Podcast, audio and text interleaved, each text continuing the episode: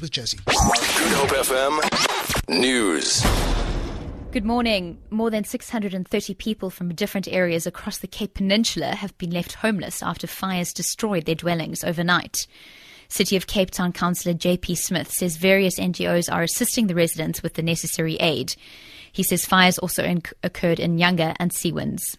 We saw a large fire in Joe Slovo in Milnerton with between 111 and 120 informal dwellings and destroyed.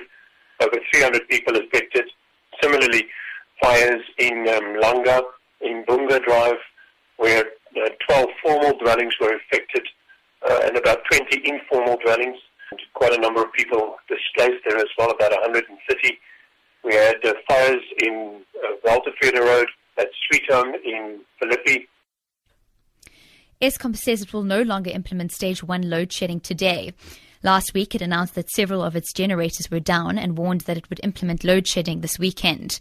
However, the power utility spokesperson, Khulu Phasiwe, says a number of generators are back online following maintenance work.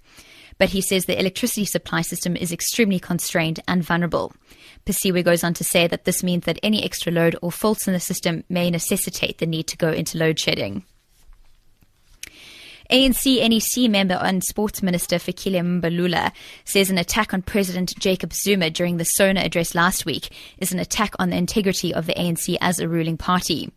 He was addressing about 400 delegates at the 5th Provincial Congress of the ANC Youth League in Oudtshoorn in the Little Karoo. The ANC has deployed ANC Youth League National Task Team members Mcebisi Skwatsha, Nathi Mthethwa, Fikile Mbalula, as well as Ayanda Dlodlo to preside over the league's provincial elective congress. And finally, Australian Prime Minister Tony Abbott says he will consider changes to the legal immigration systems in a response to a siege in which two hostages were killed in Sydney in December. He says Australia will have to reconsider the line between individual rights and community protection.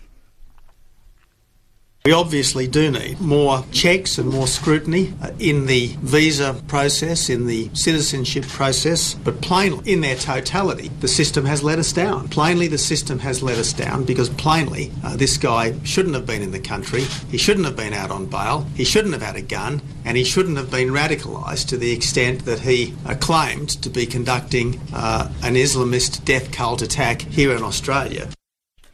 I'm Josie Evely for Good Hope FM News. Follow us on Twitter at Good Hope FM.